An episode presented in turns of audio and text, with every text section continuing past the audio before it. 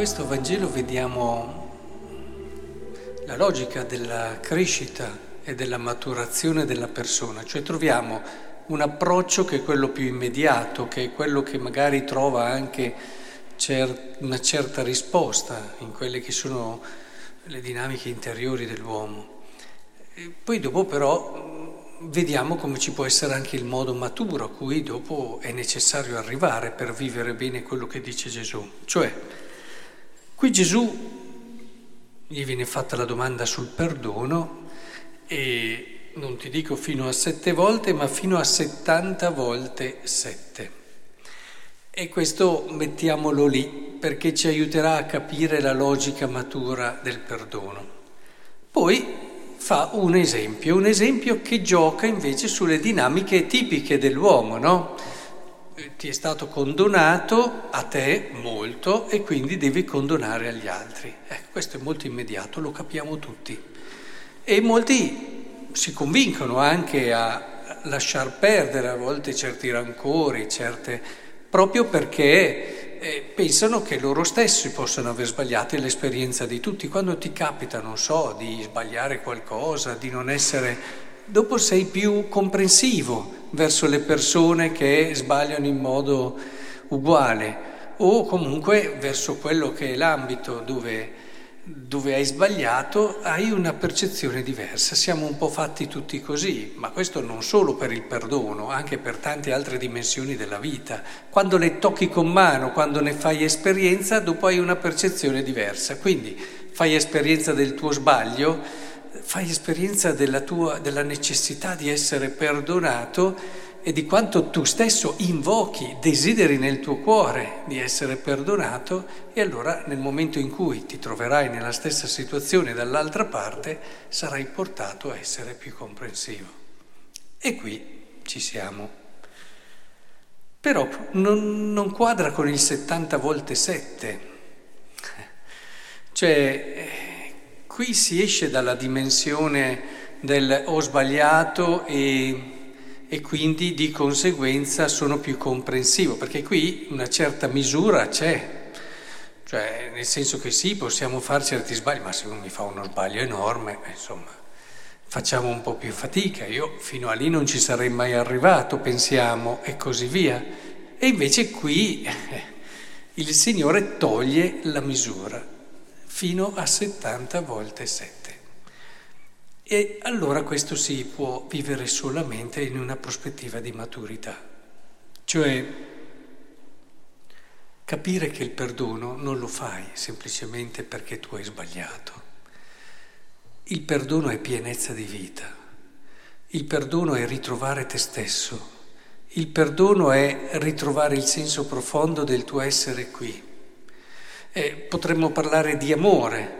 Il perdono è un aspetto fondamentale dell'amore.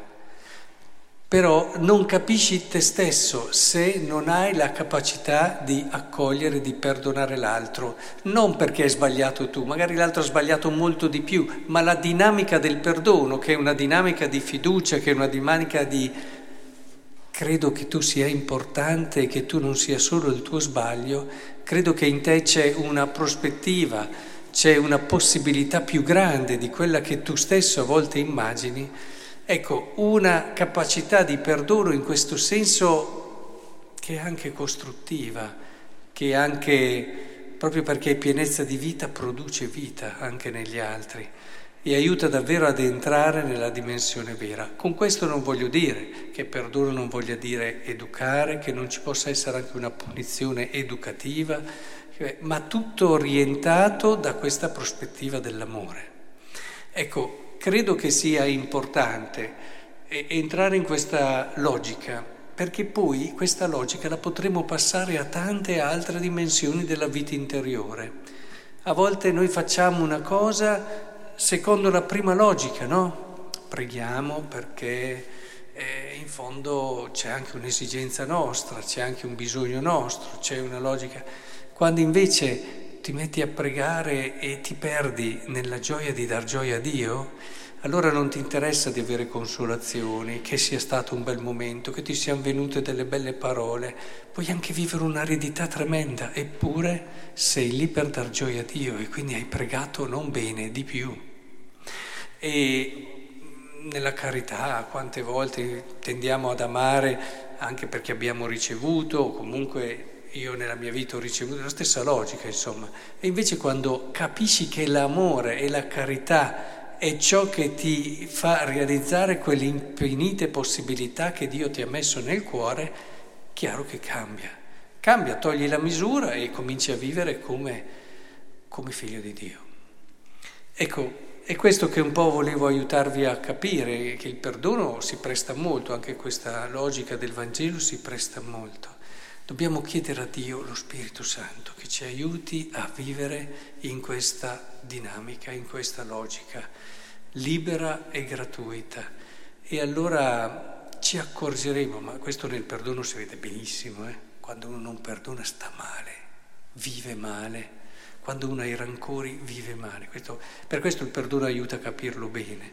Poi vale anche per le altre cose, se uno non prega vive meno bene e non ha sempre la primavera nel cuore, quando uno non ama è sicuramente meno felice, cioè c'è tutto, ma nel perdono lo si capisce meglio, perché le persone meno felici sono quelle che tengono dentro dei rancori e non riescono a perdonare. E quindi è in questa prospettiva di pienezza, in questo essere accanto a Lui, in questo essere come Lui sotto la croce, in questo vivere ciò per cui siamo stati chiamati, che vivremo quello che è la grande chiamata che il Signore ci ha fatto, di essere totalmente Suoi.